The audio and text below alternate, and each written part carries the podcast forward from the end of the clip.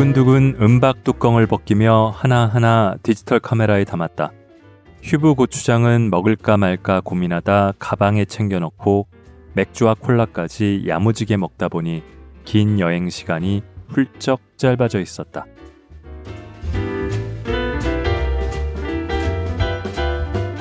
골라드는 뉴스룸 책 읽는 순간 북적북적입니다. 저는 심영구 기자입니다. 처음부터 양해의 말씀을 좀 드리고 싶은 게 제가 이 개도 안 걸린다는 여름 감기에 걸렸습니다. 자기 관리를 잘 못한 제 잘못인데 그래서 목 상태가 좀 좋지 않고요. 몸도 좀 안 좋더라고요. 어쨌든 잘 읽어볼 테니 좀 감안하고 들어주시기 바랍니다. 그 어째서인지 저는 제가 북적북적에서 여행 그리고 음식에 대한 책들을 굉장히 많이 읽었다고 착각하고 있었습니다. 그래서 이번에도 여행에 관한 책을 찾아놓고 아 이것도 너무 자주 읽은 거 아니야? 하고서 마지막에 여행에 관련된 책을 읽었던 게 언제인지 찾아보니까 21년 5월 판타지 없는 여행이더라고요. 중간중간에 녹아있는 책들이야 있었겠지만 무려 2년하고 2개월 전에 읽고서 지금까지 안 읽었다니. 그래서 주저하는 마음을 떨쳐버리고 조금 더 자신있게 책을 가져왔습니다. 아, 떠나고 싶다. 하는 마음은 굴뚝 같은데 갈 수 없는 환경이, 상황이 꽤 오래 지속됐죠. 이제는 떠날 수 있다. 그렇긴 한데 좀 낯설어졌다고 할까요? 음, 저도 그렇습니다. 어, 저는 그래도 어, 미국에 벌써 이제 한참 됐지만 1년 있다가 긴 여행을 갔다가 돌아왔는데 그 다음에 1년 7개월, 8개월이 됐는데 아직까지 비행기 한번 타본 일이 없고 어디 놀러 가서 자본 거는 딱 하루 뿐이었습니다. 그것도 경기도 바로 6월에 갔다 온 거 말고는 없었습니다. 뭐 여러 가지 상황이 있었지만 그동안 일상이 너무 지겨워서 아니면 비일상이 그리워서 혹은 그냥 어딘가 지금 매일 하는 일과 사람과 환경에서 벗어나고 싶어서 그런 기분, 그런 마음 누구나 대개 누구나 가져본 적 아니면 갖고 있잖아요. 그런데 여행이 그리워도 그러지를 못했는데 다들 코로나를 넘어서 이제 비로소 여행이 가능해졌다는 때가 왔는데 저는 여전히 그러지 못하고 있습니다. 그래서 방구석에서 떠나는 여행, 그리고 제가 2019년에 읽었던 내방 여행하는 법 같은 느낌으로 책을 찾아왔습니다. 서론이 길죠. 10명의 작가들이 모였습니다. 저마다 여행기에 여러 장면씩을 가져왔습니다.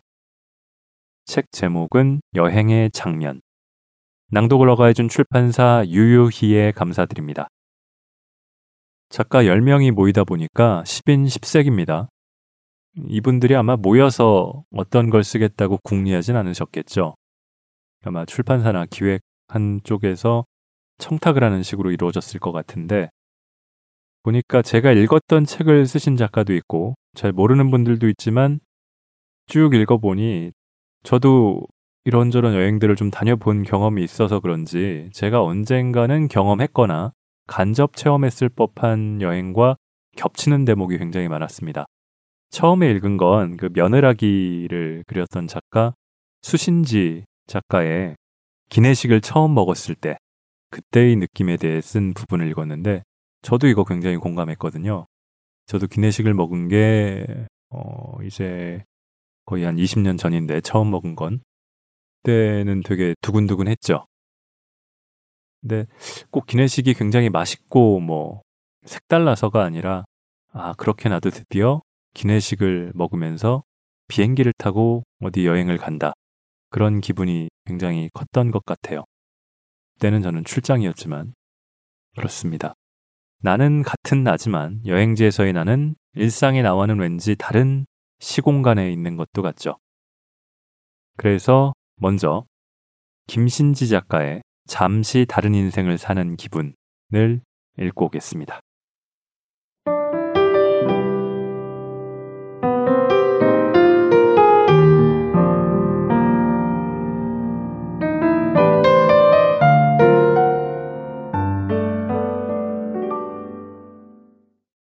회사에서 손꼽아 기다린 안식월 휴가가 나왔을 때다.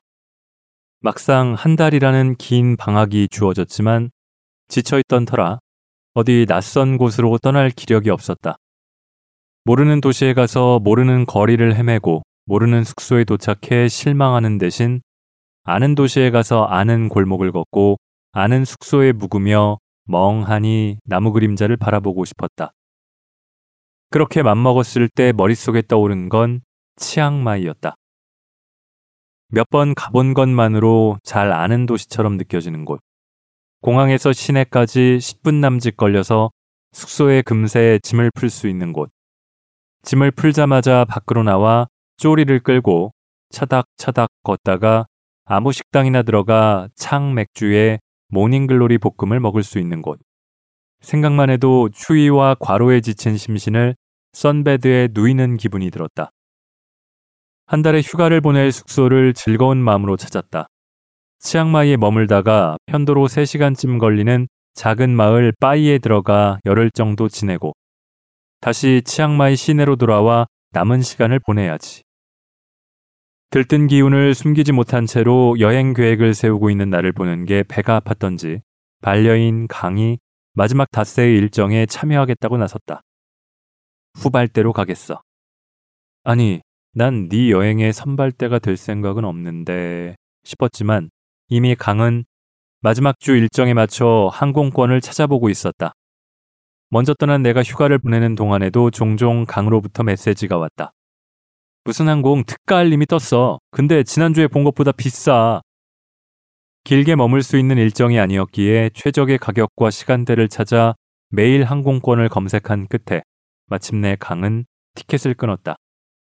연애를 오래 해온 터라 이전에도 종종 국경 밖에서 만난 적이 있었지만 결혼 후 각자 떠나 여행지에서 만나는 건 처음이었다. 강이 오기로 한 날 도착 예정 시간은 저녁 8시였다. 치앙마이 공항에서 비밀리에 접선한다는 사실만으로 커다란 이벤트를 앞둔 사람처럼 설렜다. 살다 보면 별게 다 설레네 싶은 순간이 찾아오는데 그렇다면 그땐 그게 별게 맞다. 자주 일어나지 않는 일, 나에게만 특별한 일. 어질러진 것도 없는 숙소 테라스를 괜히 정리하고 냉장고에 맥주를 잔뜩 채워두고 안주도 사야 하니까 늦은 시간까지 장사하는 노점상 몇 군데를 봐두었다. 해질 무렵 툭툭을 타고 공항으로 향했다. 평소엔 우버 택시를 타다가 그날따라 공항 가는 길에 왜 사방이 뚫린 툭툭을 타고 싶었는지 모르겠지만 아마도 낭만에 취해 밤바람을 좀 쐬고 싶었던 것 같다. 늦은 저녁에 치앙마이 공항은 떠나고 돌아오는 사람들이 내뿜는 활기로 부산스러웠다. 전광판에 뜨는 한 번쯤 가보았거나 한 번도 가보지 못한 도시들. 그곳에서 출발해 지금 하늘을 가르며 오고 있는 비행기 편명들. 입국 게이트가 열리는 순간 환해지는 얼굴, 호응을 나누는 사람들 뒤로 오랜 비행에 지친 커다란 동물처럼 우두커니 서 있는 캐리어들. 팻말을 들고 단체 관광객을 기다리는 가이드들 틈에서 나도 그 장면에 섞여들기 위해 일기장 한 장을 찍어 Welcome Mr. 강이라고 썼다. 지금 생각해보니 왜 영어로 썼을까?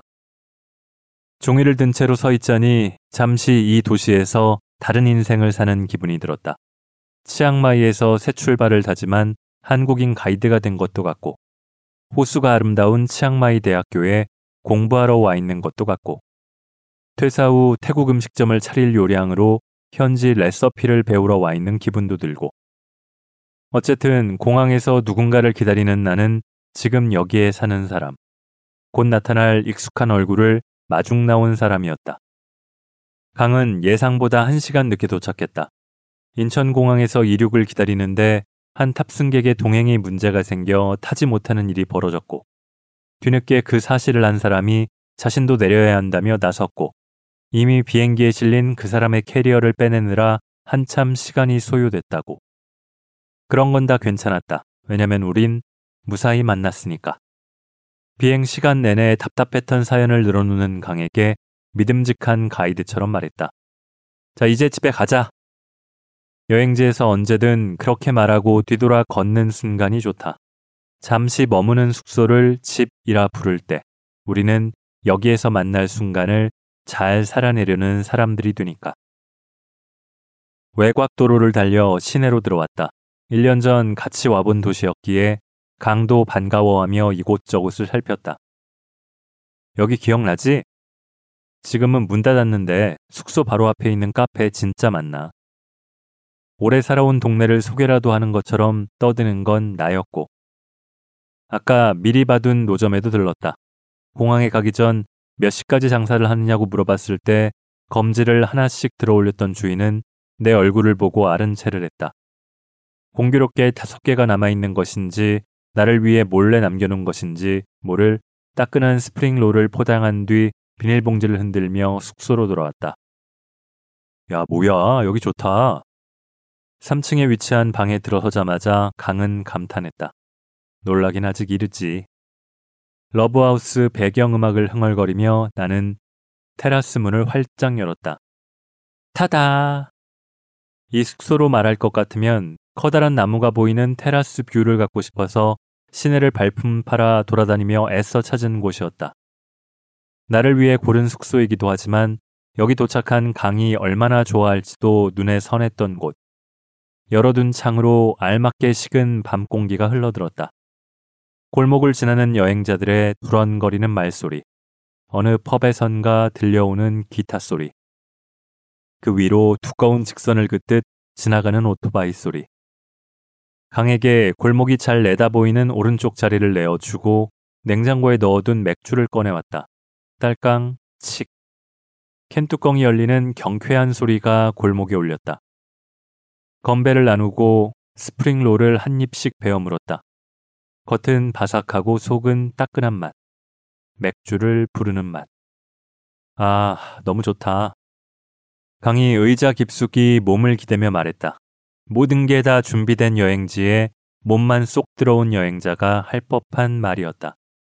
다섯 걸음만 걸으면 침대가 있고, 여긴 아는 골목이고, 내일 출근은 없고, 중요. 기분 탓인지 강의 얼굴이 결혼할 때보다도 행복해 보였다. 1인 맞춤형 여행사의 유일한 고객을 만족시킨 나도 흐뭇한 얼굴로 맥주를 마셨다. 여행지에서 이렇게 만나는 거 재밌네. 또 만나고 싶네. 이튿날 둘이 함께하는 나흘간의 일정이 시작됐다. 주말에만 열리는 handmade market에 가서 이것저것 구경하고 아는 카페와 새로운 카페에 두루 들렀다. 올 때마다 공연을 보러 가는 노스게이트 재즈바에도 두 번 갔다. 그 맞은편 창푸악 게이트 야시장에는 카우보이 모자를 쓴 주인 아주머니가 세상에서 가장 부드러운 카오카무, 족발 덮밥을 팔고 있는데 강이 특별히 좋아하는 맛이라 그 집도 잊지 않고 들렀다. 스쿠터를 빌려 타고 다니며 풍경과 매연을 잔뜩 마신 날도 있었고 한적한 사원에 앉아 해가 지는 모습을 지켜본 날도 있었다. 그렇게 보낸 나흘도 분명 즐거웠는데 몇 년이 지난 지금까지도 우리가 가장 자주 떠올리는 건 치앙마이 공항에서 만나던 순간이다.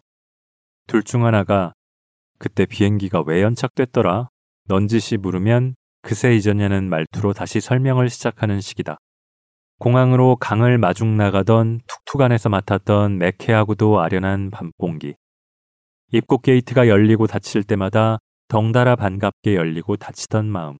마침내 강의 얼굴을 발견하던 순간에 반가움. 그런 데서 만나니 3초 정도 우리 사이에 흐르던 어색함. 숙소에 도착해 맥주 첫 모금을 마신 순간 가슴 중앙에서부터 시작해 동심원처럼 퍼져나가던 행복감. 어쩌면 그 추억의 방점은 마중에 있는 것 같다. 마중. 오는 사람을 나가서 맞이하는 일. 요즘 들어 평범한 말들이 자꾸 좋아지는 건 그 말의 참뜻을 이제야 비슷하게나마 살아내고 있기 때문일까? 사는 동안 마중 나가는 다정이 자연스레 몸에 밴다면 좋겠다. 버스나 기차가 멀어질 때까지 손흔 들고 배웅하는 사람이 되는 것도 좋지만 멀리서 누가 온다고 했을 때 먼저 나가 맞이하는 사람이고 싶다. 혼자에서 이르게 벗어날 수 있도록 기대치 못한 곳에서 반가울 수 있도록 같이 걸어 집으로 돌아올 수 있도록 여행지라는 낯선 곳에서 마중 나가는 설렘을 다시 한번 경험하려면 아무래도 내가 먼저 집을 뜨는 수밖에 없겠네. 이번엔 어디가 좋을까? 할 일 없이 항공권을 검색하며 마중, 마중, 다정한 모국어를 중얼거려 본다. 빠이는 치앙마이에서도 더 숨어들 곳이 필요해 고른 곳이었다.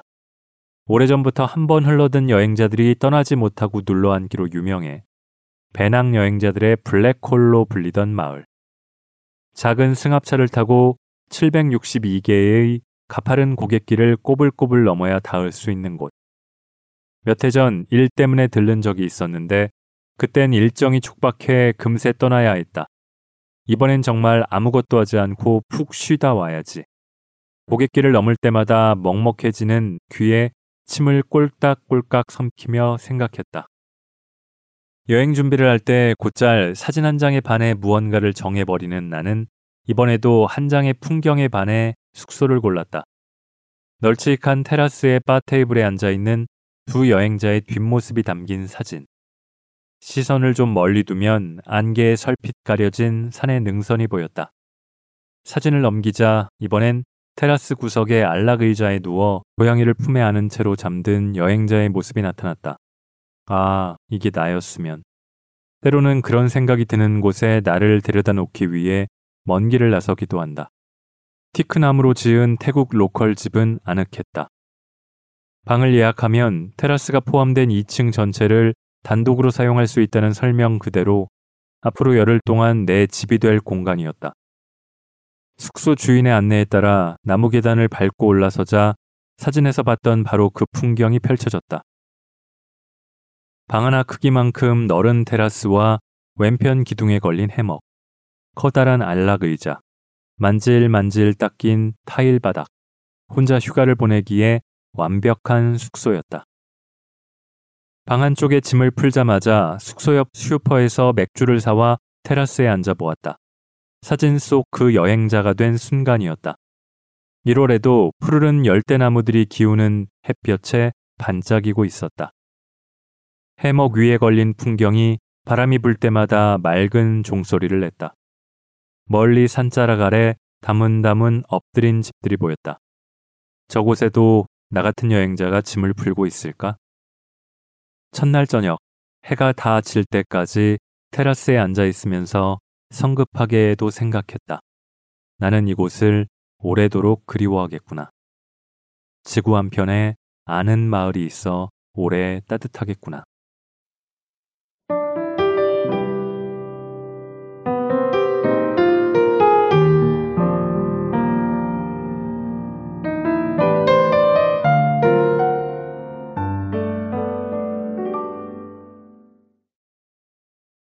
나이가 드니까 더 좋아지는 여행지들 중에 하나가 뭔가 좀 고즈넉하고 한적하고 좀 도심이 아닌 꼭 도시여도 상관은 없지만요. 그런 여유가 있는 시간들, 풍경들. 이 김신지 작가가 말한 것처럼 저도 혼자 어디 오래 가 있다가 누군가를 마중 나가는 그런 경험 좀 해봤으면 좋겠다는 생각이 드네요. 여행을 하다가 한국인이 없는 곳을 선호하는 거. 음, 저도 좀 그렇고요. 누구도 나를 모르면 좋겠다. 그런 마음이 드는 점도 공감이 가는 대목이 있습니다.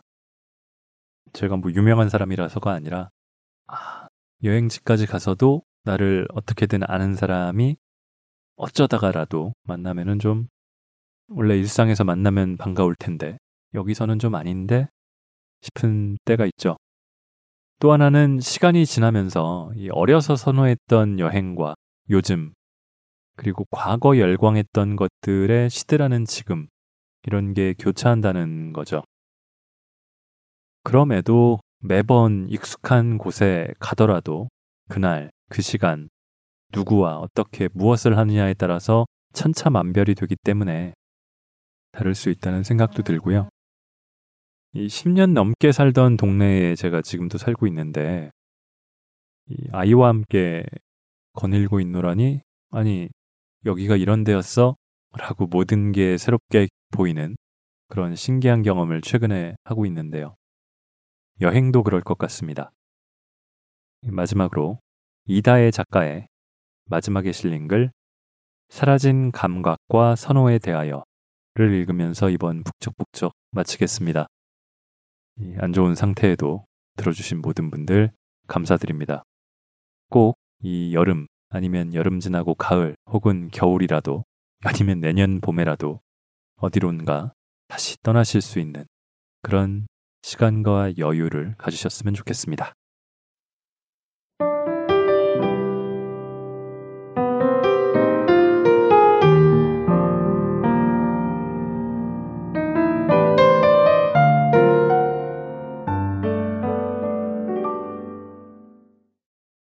떠나고 싶다는 마음의 강도는 첫 자각의 순간부터 지금까지 변한 것이 없지만 어떤 마음은 점점 굳건해지고 어떤 선호는 영영 사라져 버렸다. 영원히 굳건한 마음은 내게 이런 생김새를 하고 있다. 여행하고 싶다는 기분의 모양새. 다른 도시에서 다리가 아플 때까지 걷고 싶다. 일요일 오후 2시쯤이 제일 위험하다. 일주일이 완전히 끝났다는 실감이 드는 새로운 일주일이 코앞에 있는 시간 말이다. 나는 이 시간이 되면 좀이 쑤신다. 어디든 놀러 가고 싶어서인데 이왕이면 아예 다른 도시에 있었으면 하는 마음이 간절해진다. 그 시작이 기억나지 않을 정도로 오래전부터의 병이었다. 못 견딜 지경이 되면 달력 앱을 켜서 일정이 비는 날을 찾고 비행기표를 검색하고 여행 브이로그나 여행 블로그를 뒤지기 시작한다. 여기서부터 뭔지 모를 하염없음이 시작된다.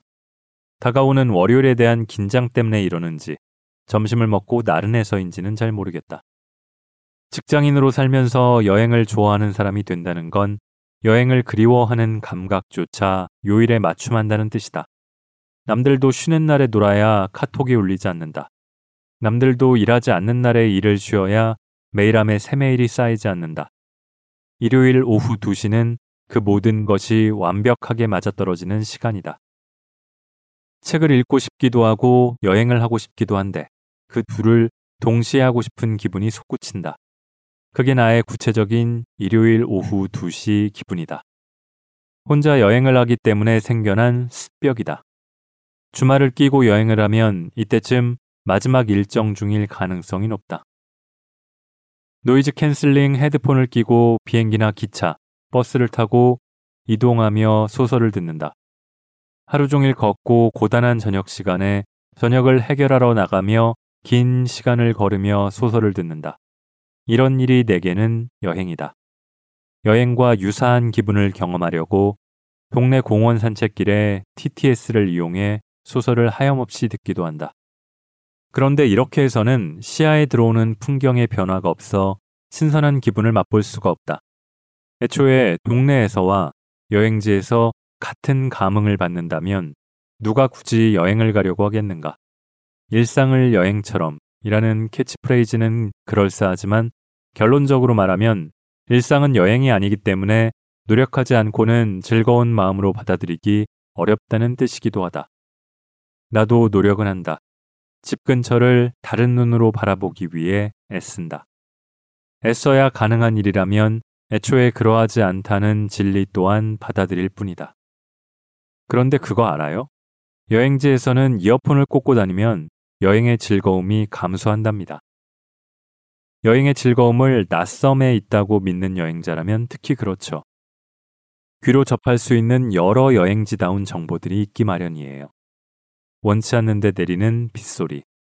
들리지 않지만 어쩐지 들리는 것만 같은 눈 쌓이는 적유. 알아들을 수 없는 언어. 알아들을 수 있는 언어. 유난히 북적거리는 시장통의 활기. 교복을 입은 학생들이 깔깔 웃으며 지나가는 명랑. 영업시간이 끝난 상점가에서 드르륵 문을 내려 완전히 잠그는 영업 종료의 신호들. 기차역에서의 신호음. 건널목에서의 신호음, 지하철 도착 신호음, 식당 입장을 환영하는 인사말. 분명 집 근처에서도 맥락이 같은 소리를 들었을 테지만 여행지에서는 소음과 신호를 구분하기가 유난히 어렵고 그래서 더 귀를 쫑긋하고 듣게 됩니다. 낯선 언어가 우리에게 말을 걸어와요. 무슨 뜻인지 모르겠어요. 죄송합니다. 저는 이 나라 사람이 아니에요. 이 나라 말을 못해요. 참고로 저는 얼굴에 길을 잘 아는 사람이라고 적혀 있는 사람이라서 여러 나라에서 길을 물어보는 질문을 자주 받는 편이랍니다. 아, 혹시 그들 역시 도를 아십니까? 였을까요? 이런 소통 불가능성 속의 소통 가능성을 확인하기 위해서 귀를 막고 다니지 않는 편이 훨씬 재미있어요. 내가 이해하지 못하는 언어로 된 소음이 설렘으로 다가오는 순간, 하루 3만 보를 걸으면서도 조금 더 걷고 싶다고 생각하는 순간, 아무리 시간이 지나도 빛바래지 않는 반짝이는 여행의 순간들. 여행은 모른다를 몸에 익히는 경험이다. 그런 이유로 나는 요즘 당혹감을 느끼곤 한다. 여행을 가지 않는 주말이면 유튜브에서 여행 브이로그를 검색해 보곤 하는데 많은 사람들이 남들과 같은 곳으로 이동하는 모습을 보게 되기 때문이다. 여행의 목표가 아는 곳을 확인하기처럼 느껴진달까? 가능해진 경험. 집안 침대 위에서 낯선 도시의 길거리 이름만 가지고 그 근처 풍경을 확인하기. 불가능해진 경험. 어쩌다 보니 도착한 낯선 길에서 영문을 모르고 헤매다가 나만의 추억 만들기.